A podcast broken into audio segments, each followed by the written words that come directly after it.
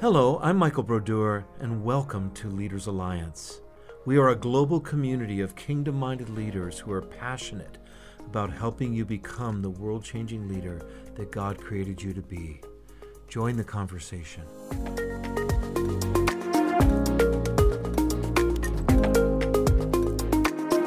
Well, welcome everyone back to another episode of the Leaders Alliance podcast. We're so glad you could join us for this, and we are excited about today's guest that I'll be introducing in just a moment. But as we get started, let me just say that Leaders Alliance is a global community of kingdom minded leaders from different branches of the kingdom. In other words, we have church leaders who are leading local churches, we have marketplace leaders who are walking out their faith and their commitment to Jesus in business, in education, in civic civic responsibilities, government, and so forth, Hollywood. Uh, so we have those participants, and then we have others that are more evangelistic, more prophetic. Uh, we're more uh, Uh, emerging generation focused. We're gathering believers from different points of emphasis to come together in a dynamic, symbiotic relationship to see God's kingdom come and his will be done on earth as it is in heaven.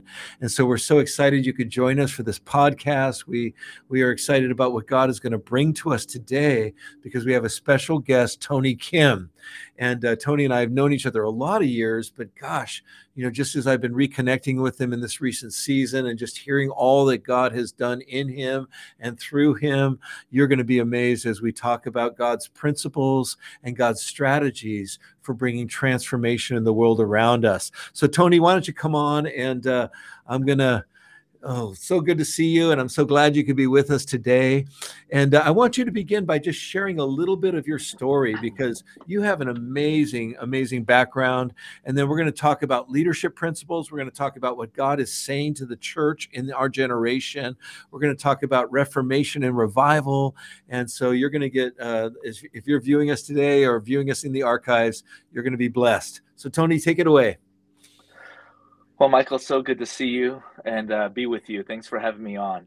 Sure. And uh, what a time to be alive, right? Yes. It's uh, exciting, a lot of unknowns. But just to give you a little snapshot about me, um, I'm a family man first and foremost. My wife and I have been married for 23 years. Uh, my daughter is 21. My son's 18. My youngest daughter is 15. And they all are doing tremendous things for the Lord. In fact, my eldest is a professional ballerina and just bringing the kingdom of God, the love of God into her world in the arts and entertainment. And we're having so much fun just watching her grow. Um, but for myself, just to give again a little snapshot, uh, I grew up in a Buddhist Shinto home, and my mom became the first believer, uh, follower of Jesus in our family history. And that came through a miracle she received, a healing uh, through uh, just this uh, the pastor who's gone home to be with the Lord, a general, we would say, in the body of Christ, Dr. Yonggi Cho. And, and through that profound impact, she gave her life to the Lord. And the rest is history, really. Um, just growing up in a family that's immigrant family from poverty. Again, I shared in our previous uh, broadcast um, with the uh, Leaders Alliance that I grew up in deep poverty and we were dumpster diving for food, uh, wow. literally. And so I, I I know what it is to be without, and I know what it is to be with. But the Lord gives and He takes away, doesn't He? And in that journey, I came to meet the Lord when I was after I graduated eighth grade. Um, I had a supernatural encounter with the Lord, where I met Jesus, and the only way I could describe it is I met Jesus face to face. He's real. Um, the experience is one thing, but I could tell you Jesus is real. Yeah. And and from there, my life changed. Um, I was addicted to drugs and alcohol at a very young age. I was in gang activities, running the streets. And from there, the Lord captured me. He gripped me. He found me. And I said yes to Him. And from there, I began this journey with the Lord. And so, fast forward, I found myself in ministry, uh, you know, as a young youth pastor and just have a heart for the Lord, church planting. But I've always had one foot uh, in different spheres. You know, I wasn't always in full time ministry in that sense, nor was my passion in full time ministry. But I wanted to make an impact in the church, and I wanted to make an impact in the world in a very tangible way. And God answered that, you know, through my journey from the Bay Area to Pasadena to Bakersfield, California, which is where I live now. And by the way, that's where God is as well. and um, but I just went through this journey of seeing the level of poverty in our city, and I just couldn't sit by doing nothing. And, and my my whole phrase is not on my watch. Yes. And and so based upon that, I engaged, uh, made a couple phone calls to the mayor's office, and he engaged me with other leaders in the community, and um, and it wasn't just me, but I was couple, you know, I partnered with a couple people, and we began serving our community. And really, the word "serve" is such a key, isn't it?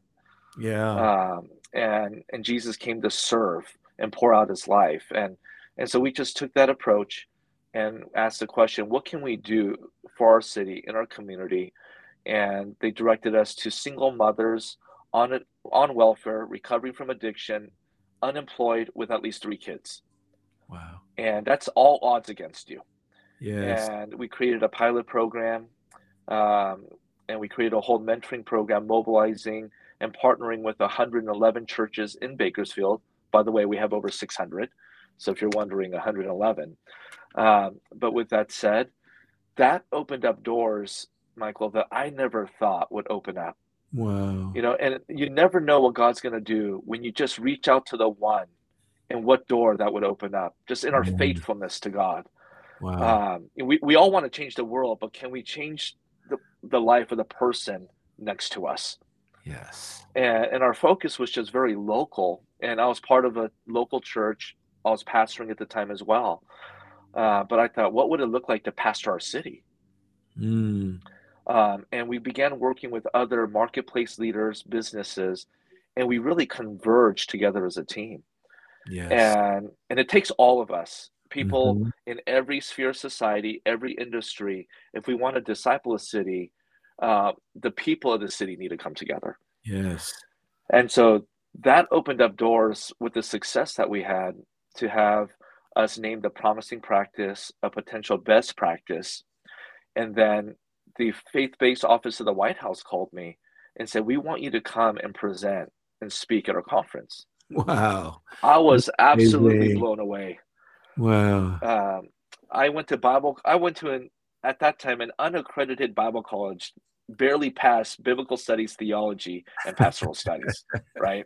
Yeah. and and here you know here i am and so god uses us way beyond our own capacity Yes. um, and so i went there and presented and long story short that led me to consulting different governors offices we did ppvs public private ventures to see uh, city transformation i began consulting with corporations uh, nonprofits and now in uh, in my role now as a pastor of a church in bakersfield we have an online school raising up revivalists and reformers to transform community um, with our own network called Roar Collective. And I serve as the executive director of Harvest International Ministry with our leader, Ché Ahn.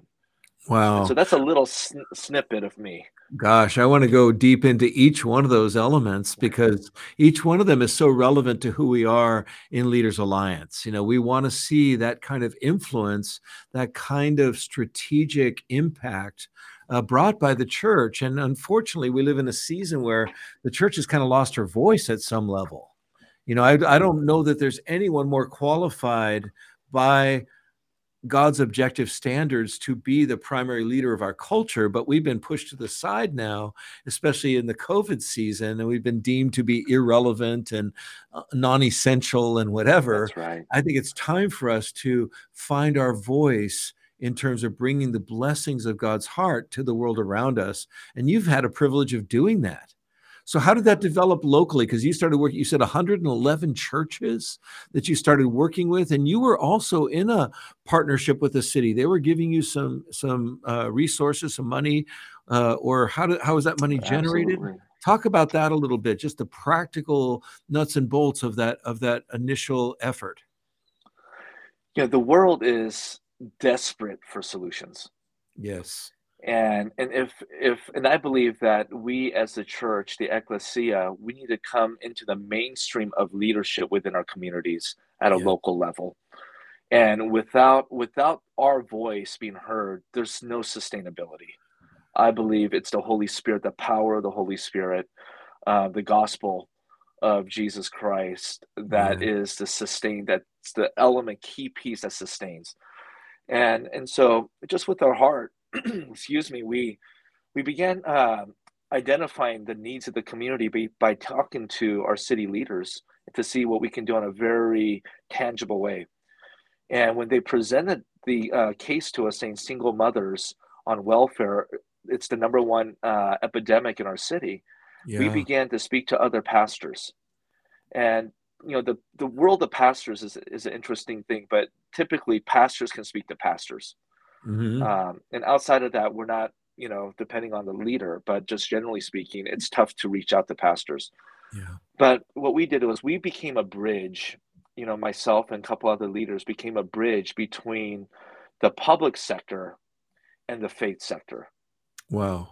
and we did roundtables we educated uh, there was a lot of questions about the separation between church and state um, and so we had to educate rightly really what the whole purpose of that was all about and it really the power of collaboration what i call kingdom collective impact can take place Wow. um, as we create partnerships within other civic arenas wow. so in that 1100 one, 111 churches senior pastors said yes to signing an mou for us to come together to see poverty eradicated in our city That's amazing.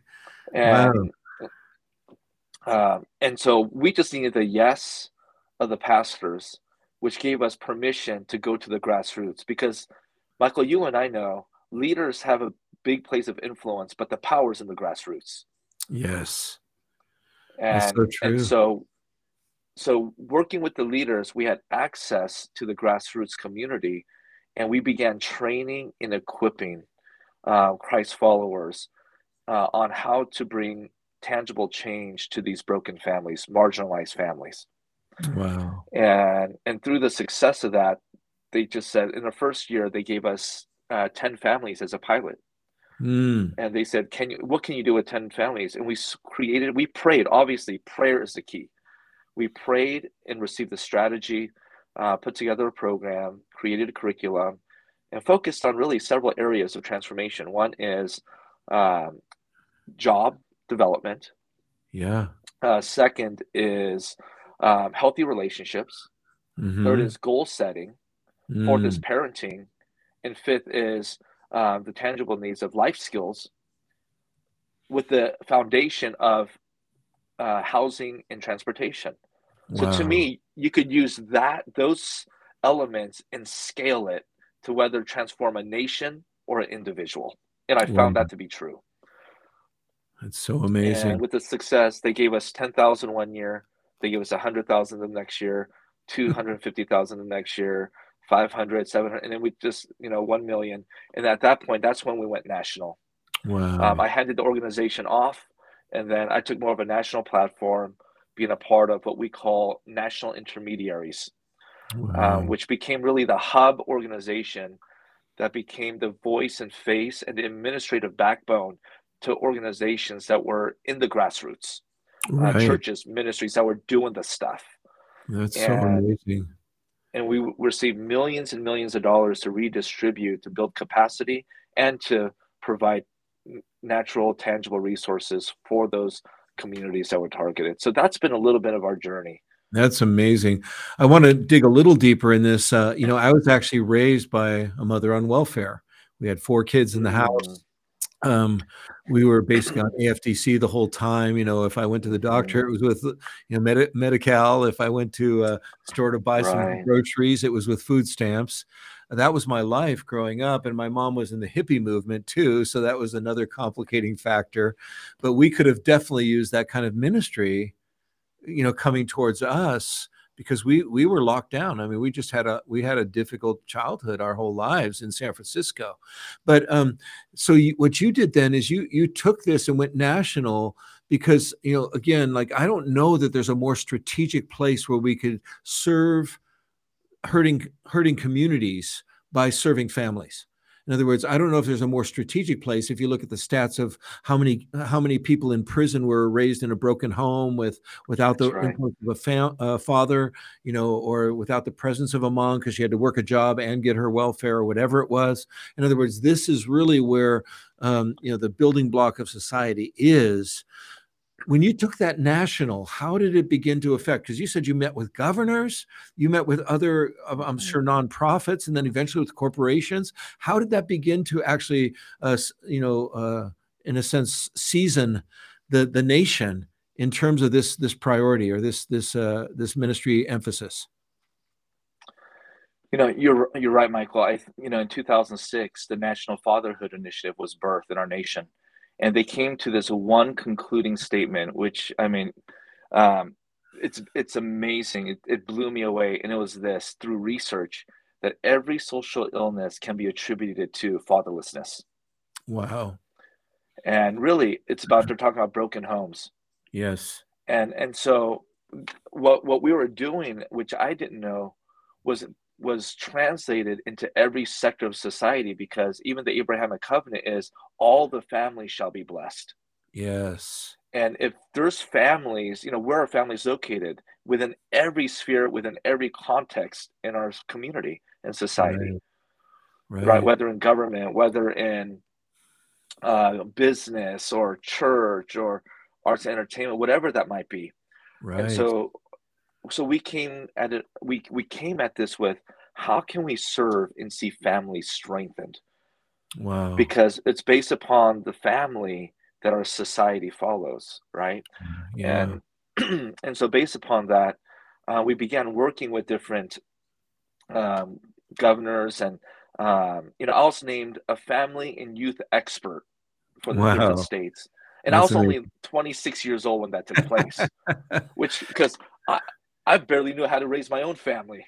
Yeah. Let alone how to raise myself. And so, um, you know, I found myself in these places, but I realized we're here to serve families. We're yes. here to see people. And and within that construct, uh, we we're able to come up with strategies where we work with Department of Justice, Department of Labor, Health and Human Services, the Administration for Children and Families wow. to see tangible change in transformation. And we had benchmarks we were targeting job creation, economic development, you know, seeing truancy decrease and so forth. Right. So based upon the measurements and the target uh, out targeted outcomes, that's where our success lied, and that's where the favor came. And then we even had international leaders uh, come to study and interview and do that. So I was consultant by day, revivalist reformer by night. Because I would incredible. do these miracle services at night with these churches as I'm traveling to different cities. Meanwhile, I'm training and equipping on these elements during the day. So it was wow. it was a fun season.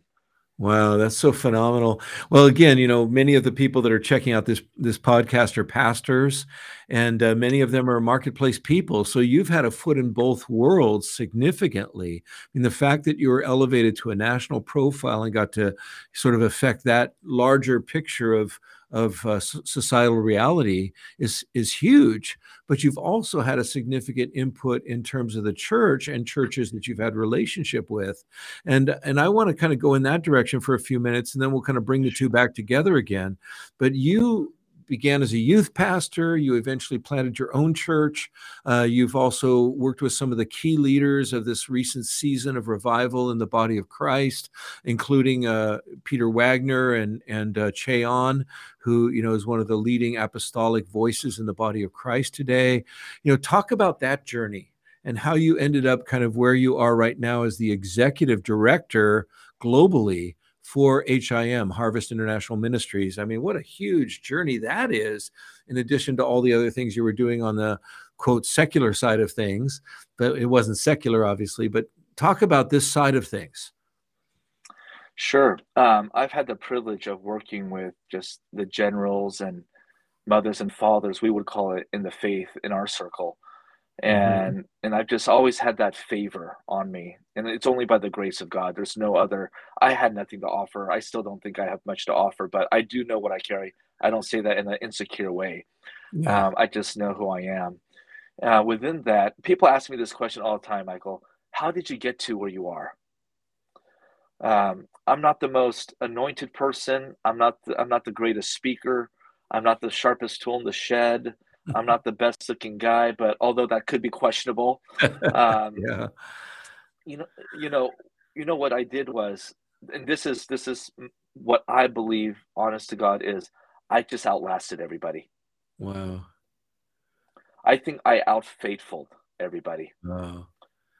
and and and especially in the season we're in now we've been hit in so many different directions Yes. and there's disappointments discouragement people are disparaged i'm talking about leaders Yeah. um, in business or the church or any type of leader um, Yeah. but my encouragement would be just don't quit Yeah.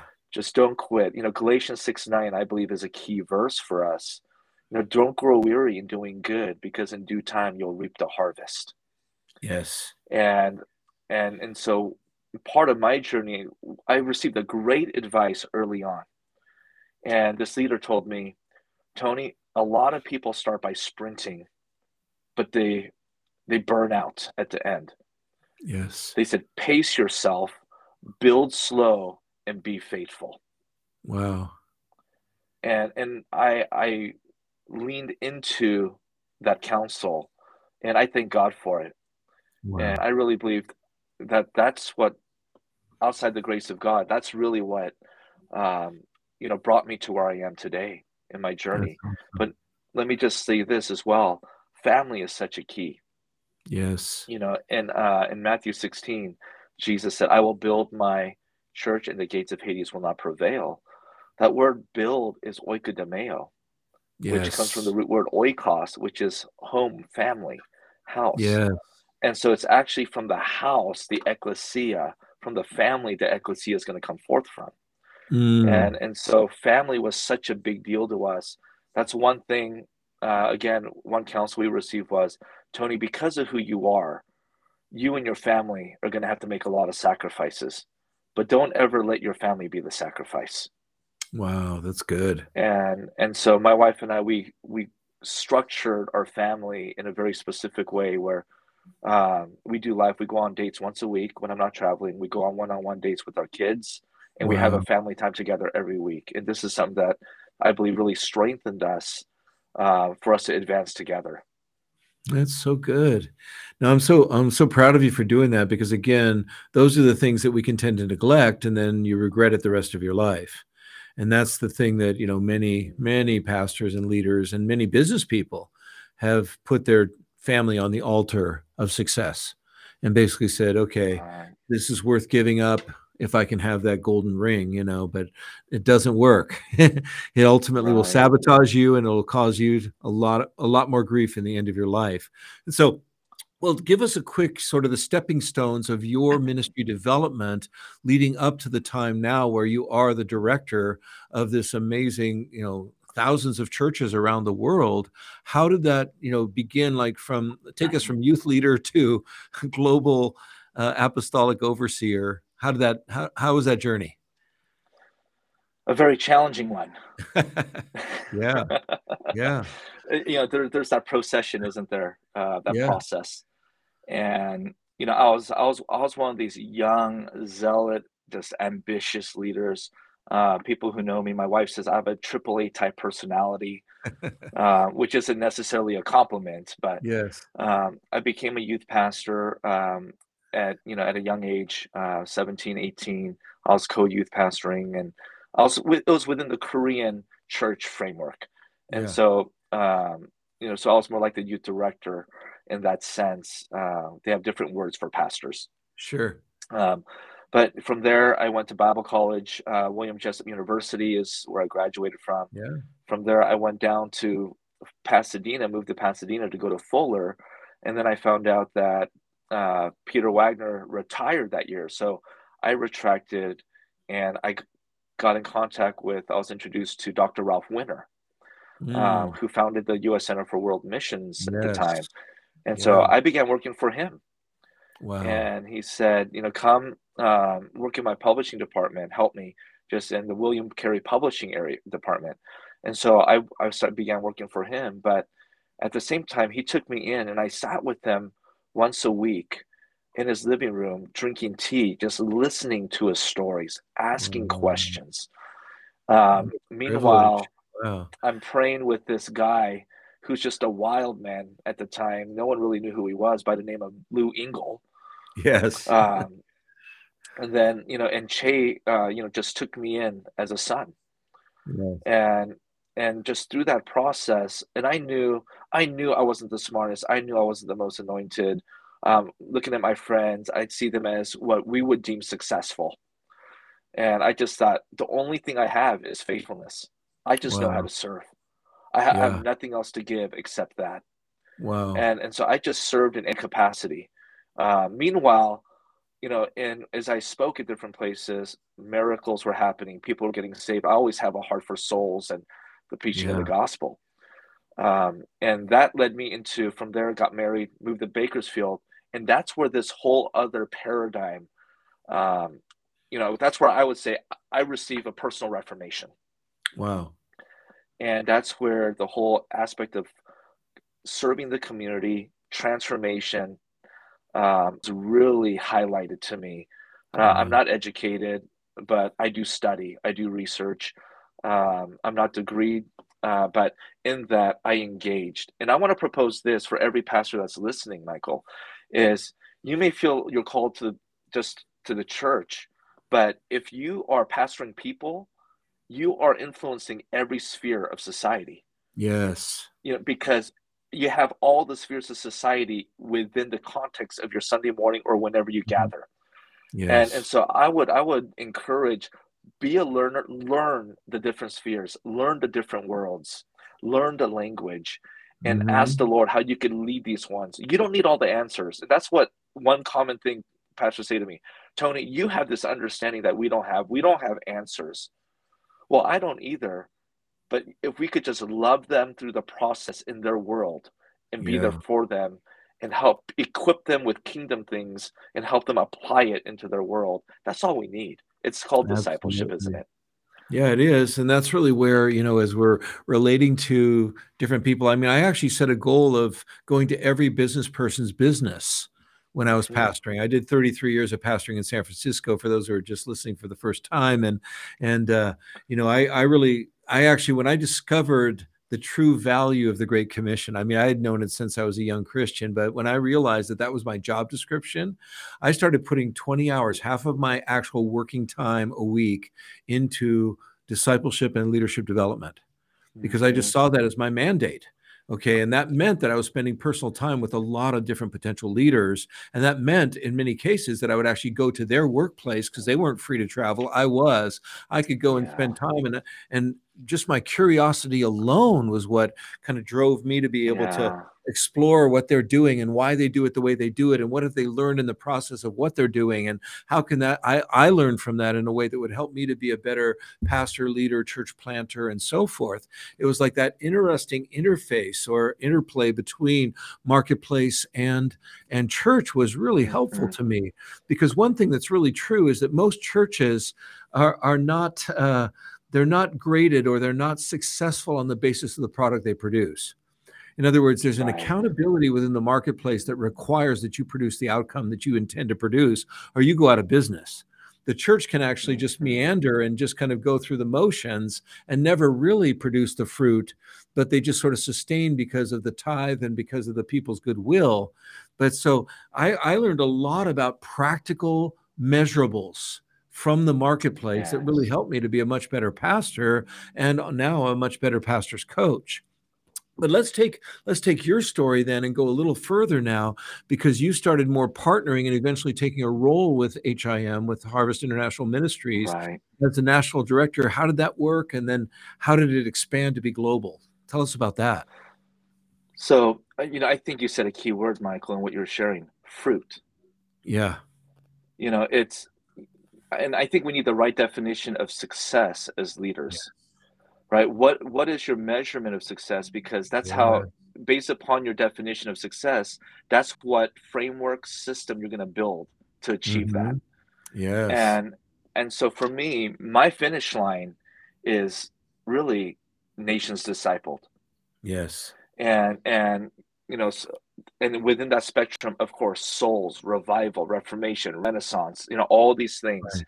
Uh, right. that we're called to. You know, as far as I love what you said, that's our job description.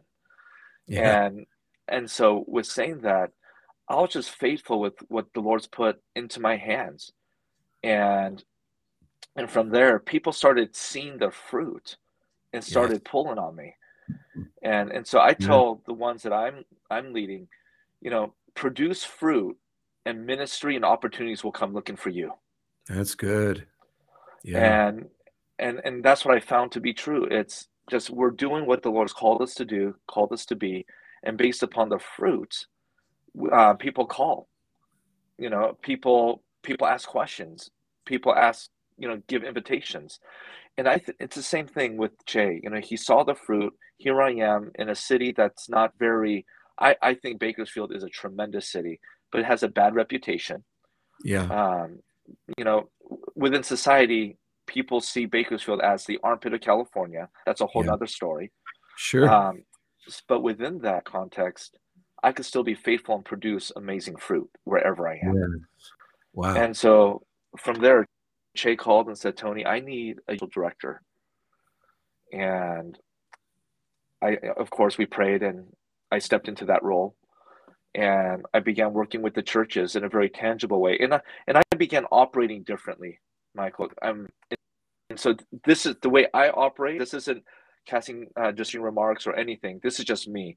For me, is let's capitalize instead of just inviting me to speak. Let's capitalize, you know, on as much uh, we can, as much as possible, leveraging the different resources we have, such as different uh, video conference platforms Yes. And and let's go through leadership development. Let's go through everything we can do and exhaust this because I believe in good stewardship. And once we exhaust that, then let's talk about what it looks like and the impact and the fruit we're looking for if I were to come. And so, based upon that, my goal has been to uh, transform, really reform the church, because Reformation always began with the church. It doesn't begin yeah. with society. Yes. And and it's to shift from the model of traditional church. And again i'm, I'm not speaking any negativity or devaluing a traditional church because a traditional church reaches people um, you know that i've i'll ever reach perhaps. Right. Um, but with that with that said i want to for my for my goal in calling i want to see traditional churches shift into transformational churches. Yes and what does that look like on, on a very uh, pragmatic local level, on a yes. macro level, in the world? Uh, but when I, I read the gospel, it talks about reaching your neighbor first.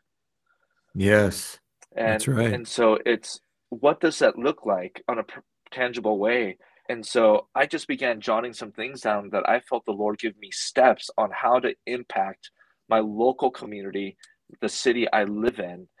Um, at the same time, I had this inverted role because I was already in 40 plus nations before I planted this we're pastoring now. Wow. And so within that, but we are called, and I believe the local church is a powerful kingdom expression to impact our community. That's awesome. Yeah, I mean, there's that phrase that you find mostly in the uh, the sort of the the progressive world where they say, you know, think globally, act locally. And I actually yes. think it's, I think that's wisdom from heaven, you know, because we do want to have a big picture understanding that God so loved the world that he gave his only begotten son, that we are priests and kings bringing transformation into the world around us. Those are all, you know, salt and light reality. That's, that's what we're called to. But if it doesn't happen locally, if it's not happening in front of you, in other words, who was it? I think it was Wimber that said, "Hey, a plane ticket doesn't make a missionary." you know if you're not doing it at home right. you're not going to do it when you go to some other country it's like you've got to be able to engage because it really is an integrity lifestyle issue you know we have to actually be affecting our families affecting our neighborhoods affecting those that are closest to us if we want the authentic expression of kingdom reality to affect the larger picture and so uh, talk a little bit about that because you've been actually privileged by god to do both. I mean you've gotten to really be a, a world changer within bakersfield but that elevated you to being able to be influential both on the the church oversight side and the the cultural transformation side. You know uh, how did that work for you and and how do you see the two working together? Yeah you know i think one of the beautiful things that god is doing in our day is is as we talked about before michael is he's erasing the lines between secular and uh, sacred uh, this world yeah. this dualistic mindset um, I believe God is in the process of renewing us, renewing our minds, so that we erase the Platonic way of thinking, which right. uh, you know, the Platonic ways of living, for us to understand that God is one God, three in one, one in three. He's a God of all of life. Right. And He's not just God here and not God over there, and He's not just right. God over there and not God here. And so, um, with that mindset, I think we're about to see a whole new expression um, in in the way that the ecclesia uh, is um, is going to uh, you know identify with. I think there's a new identity on its way. Um, so good. Now, with with that said, I think you know for me again, my conviction is if I don't have fruit at home, I have nothing to export. Yes. You know, I could go to all these yeah. nations, but it's going to be a shot in the you know shot in the dark or a flash in a pan, just hoping yeah. something versus you know, um, practitioner and experiencing something versus a theoretician. a lot of right. theoreticians out there, but we need practitioners who actually have produced fruit. And again, I value theory yeah. in a very uh, deep way. Yeah, um, I, I, I, appreciate it. I, I, chew on it. I read, um, but really, it's it's the practitioners something to export. And so, so I just take what I hear locally contextualize it where the Lord sends me because the kingdom works everywhere. Yes. If it's a kingdom principle, it's going to translate um, in contextualization. And so, contextualizing it, we've just seen some incredible things. I'm working with some incredible church planters in India right now, um, contextualizing wow. what we've done here to multiply and duplicate, you know, what works to make it work there. That's and, so and so that's the approach we took. But um, you know, I think one of the first keys that we need to understand as leaders is um, we need to be able to see. And what I mean by that is to, we need a pulse in our community, and we need to see the problems in our community, yes. and yeah. and and capture what are the issues, uh, and not be blind wow. to it. You know, as, wow. as as we're reaching out. Wow. Yeah, that actually reminds me of the one of my favorite revival passages, which is uh, Matthew nine thirty five. It says that Jesus went about all the villages preaching the gospel of the kingdom and healing the sick. And then it says, when he saw the multitude, he saw them. Mm-hmm. And, and it, right. sometimes we don't even notice that he saw them. He saw them as weary and scattered like sheep without a shepherd. And, uh, and then he said, let's pray the Lord of the harvest to ekbalo, you know, laborers right. into the harvest, as as uh, Lou Engle, Engle's been making a great uh, pitch for is This ekbalos, hurl them forth into the harvest, right. and uh, and so it's like we're we're in that moment, but it really does take seeing, you know, we, and we've got to see it in such a way that it, you know, it says that that he was moved with compassion, and that means that his That's guts right. were were churning within him. Mm-hmm. Are we allowing ourselves to truly see at a level that causes us distress? You know, where we feel the pain of those that are actually hurting so much under the weight of demonic, uh, you know, uh, control and, and manipulation. So again, I just That's love right. that about about what you're saying.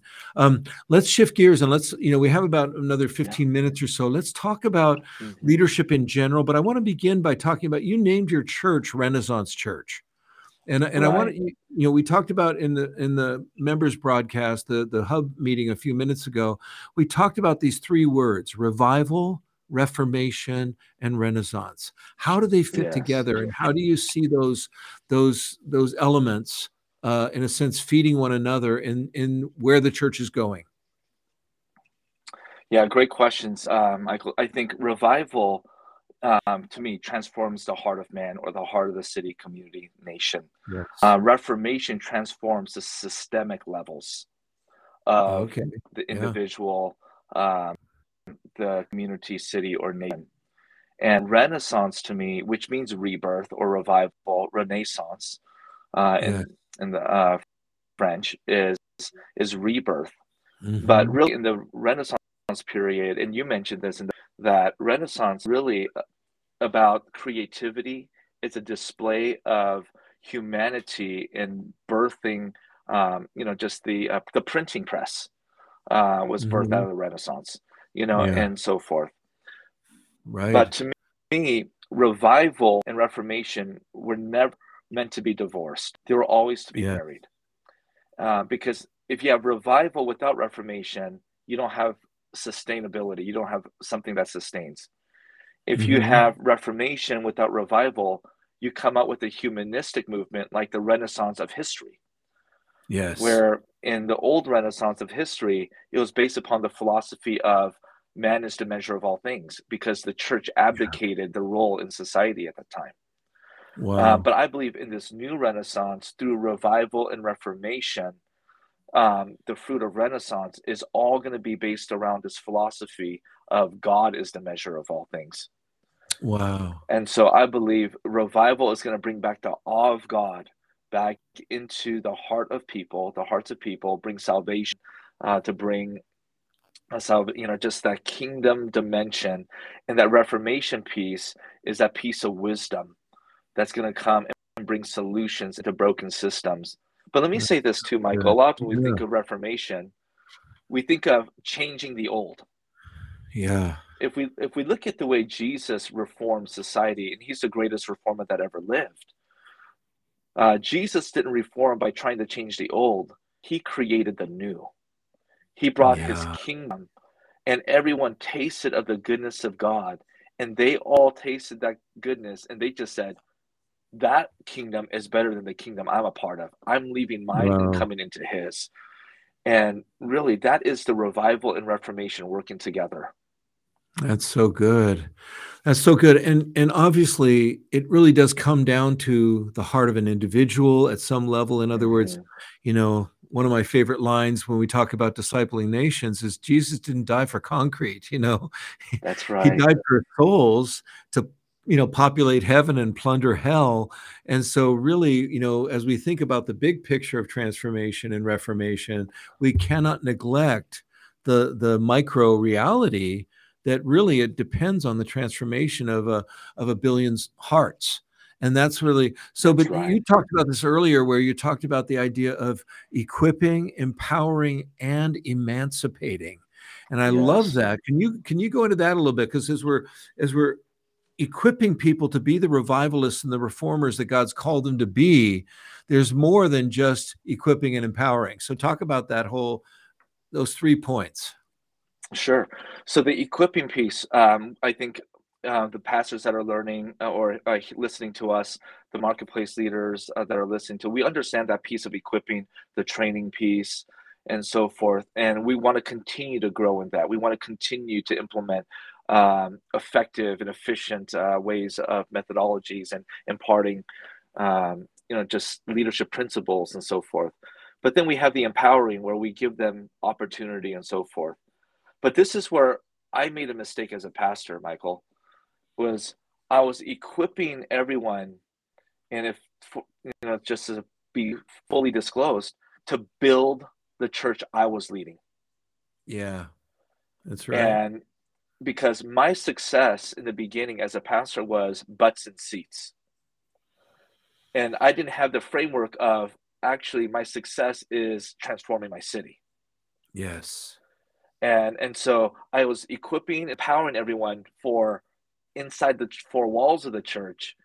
And this journey, I realized, and the Holy Spirit convicted my heart, saying, especially, you know, we know 2% of people are in full time ministry, vocational ministry, 98% are outside the four walls. Exactly. And I thought, I'm trying to force, you know, just a square peg into a round uh, hole. Yeah. And and and so i started just processing with the lord on this and i realized that third dimension that was missing is we need to equip we need to empower but we need to emancipate not mm. everyone's called to build in the four walls of the church but yes. everyone is called to build the kingdom somewhere yes and so understanding that my job as a leader you know let's bring it back into the family context i i'm imparting my wife and i are imparting principles values of who we are in following Christ to our kids, if it was up to me, without the emancipation, my oldest daughter would not be a professional ballerina. She'd be a preacher in the pulpit. That's right. That's right. Right. But she has an anointing and grace on her, carrying the values, carrying the lessons that we taught her, but yet expressing it in her own unique, created, divine way, which is wow. through dance, and yeah. and the artistic expression. And I feel like we need to embed that within our culture as mm-hmm. we're here, reset the finish line, and then yeah. add that emancipation piece because lions and eagles, which I believe are the millennials and the Gen Z, yeah. are never meant to be caged. They're, they're, they're to be let, set free. That's very good. And so we're trying to tame them in in the church while God's right. trying to let them loose and be wild in the world. Wow. For the kingdom. That is so powerful because you know I know that just in my own experience too that that what the emerging generation is going to build will be so much more suited to the emerging mm-hmm. heart. And and again, I think that you know one of the the things that I I care most about is that emancipation, but I just hadn't really thought about it in those words freeing people. And we, we say it often. We've said it on this broadcast just to say, hey, there's nobody telling us how to build church, really. I mean, we can do whatever the Lord says to us, but we get stuck in our patterns, we get stuck in our traditions, even those of us who claim to be sort of non traditional, we have our own little boxes that we've created. And so I love that concept.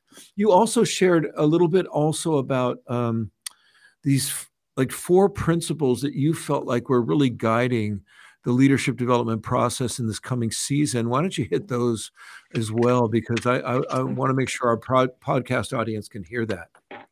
Sure. Know, um, in the in the hub meeting um, with the Leaders Alliance group, I shared these four principles, um, which is this. Really, it's I, I call it the four essentials. Obviously, not exhaustive, but of transformation and yeah. one is that all transformation begins with encountering God.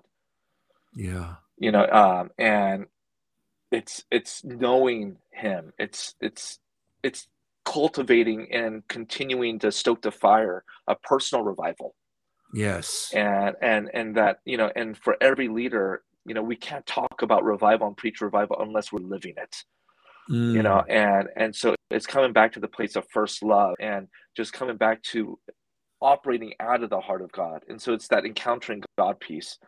And yeah. encounters bring transformation. You know, Genesis 28, Jacob encountered God in a dream. He woke up and he said, This place is called Bethel, uh, the house of God. Well, he changed the name of a city through an encounter. Yes. So the place of your encounter becomes a place where you have authority and power to bring change into that place.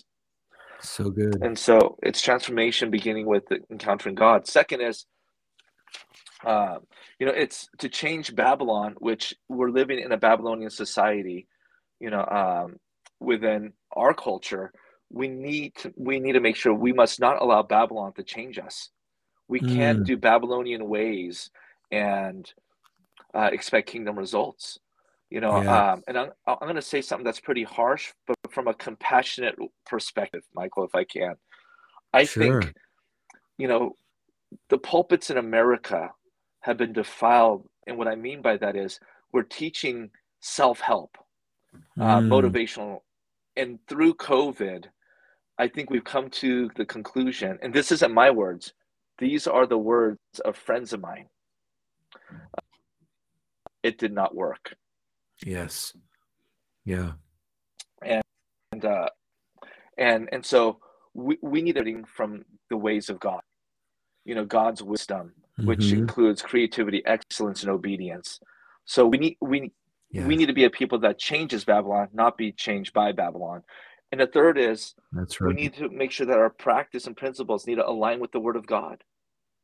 You know, we yes. need to be we need to be bold about righteousness. We need to be bold about truth and not worry about whether we're going to lose people in our church or not.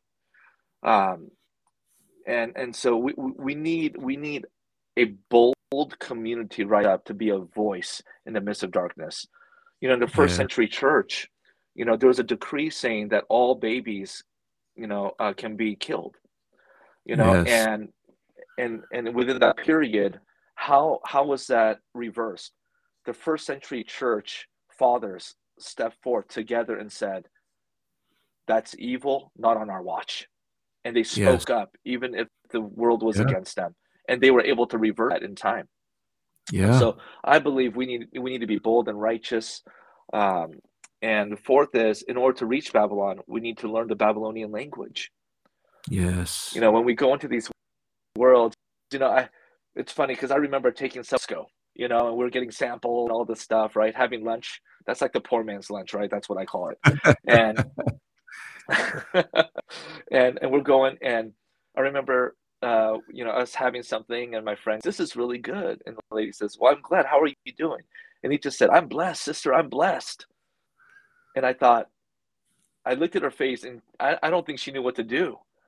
Yeah. And we just started laughing.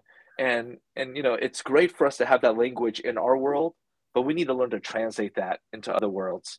Yes. You know, and I gave this example at the hub again, Michael, which is um, you know, when we're talking about our programs and I was presenting, I I presented three key principles because they they kept asking, "How are you getting these results? How are you getting yeah. these results?" So I said, "Here's how we're doing it. Number one, we're changing belief systems. Number yes. two, we're building adaptive resilience. Yes. And number three, we bring security and safety. Wow. And they just thought that is brilliant.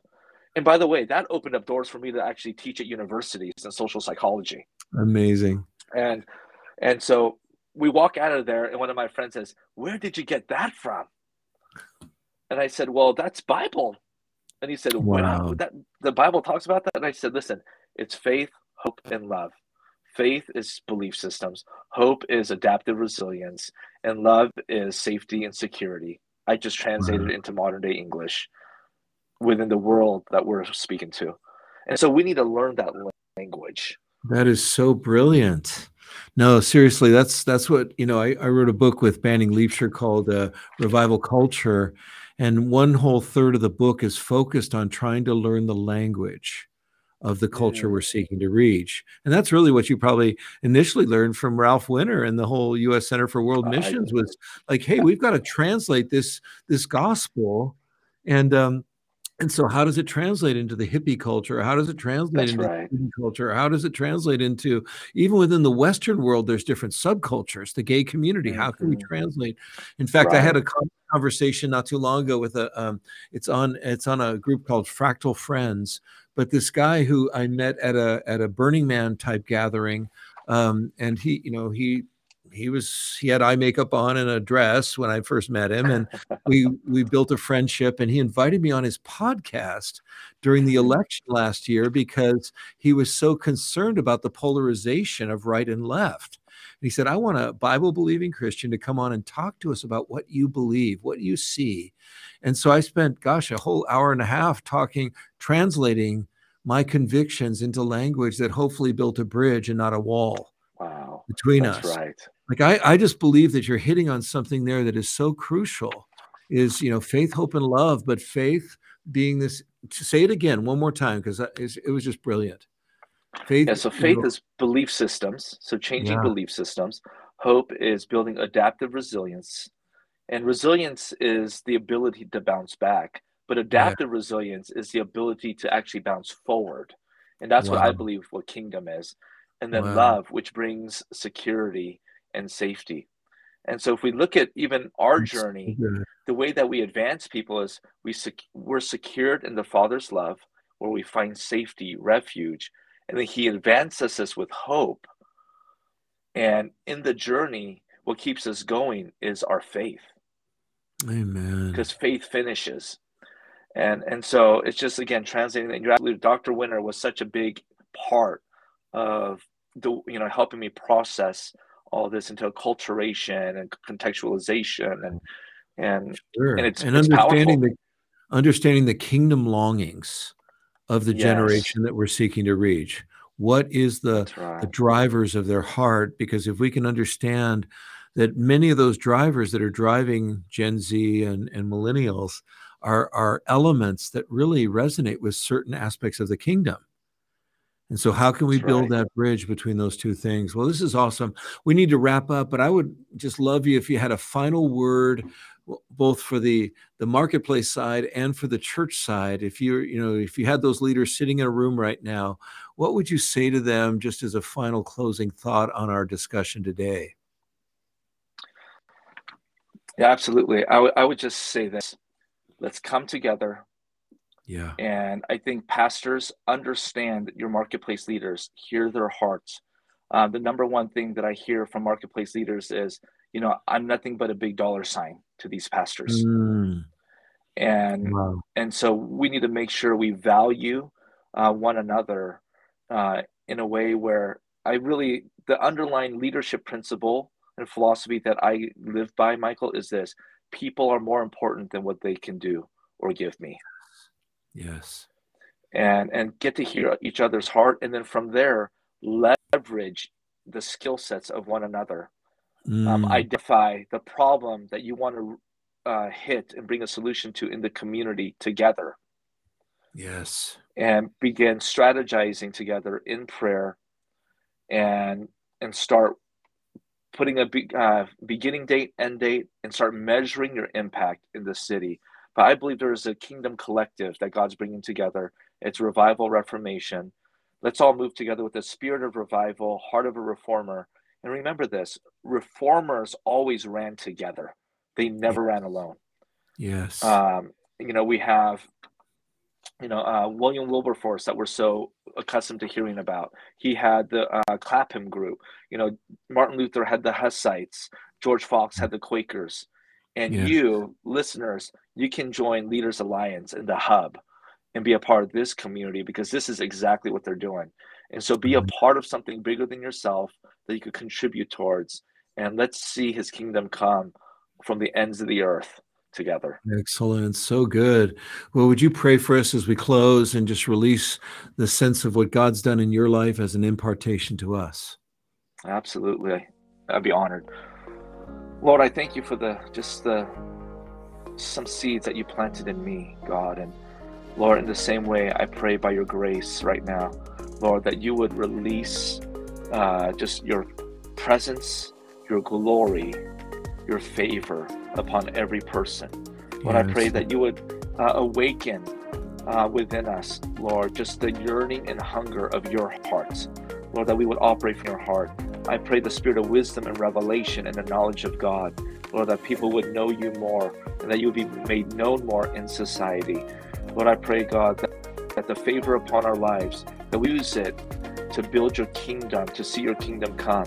Lord, give us a heart for the broken, the lost, the marginalized. Give us a heart for those in high places, God. And so, Father, for every person, Lord, where they're at, we just declare your kingdom come and your will be done at such a time as this for your glory. In Jesus' name, amen. Amen. Well, thank you again, Tony Kim, for being on this broadcast. You just brought such a wealth of wisdom and grace and practical equipping for people. So, thank you again. And uh, if you're part of this uh, Leaders Alliance thing, please be praying for uh, Tony Kim, for the ministry he has and the influence he has in churches all around the world. You know, we honor and we respect what you're doing and what you're doing in partnership with Ché Ahn amazing leader. Ché's one of my true, you know, fathers that has spoken into my life many times. So God bless you. God bless your ministry.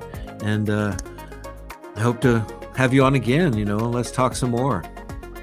I'd be honored. Thank you so much for having me, Michael. And again, I want to thank you for your leadership and your sacrifice over the years for people like me in the next generation. You know, we know you paved the way for us, so we're eternally grateful. Looking forward to continuing to partner with you and serving you. Let's do it. God bless you all. Take care.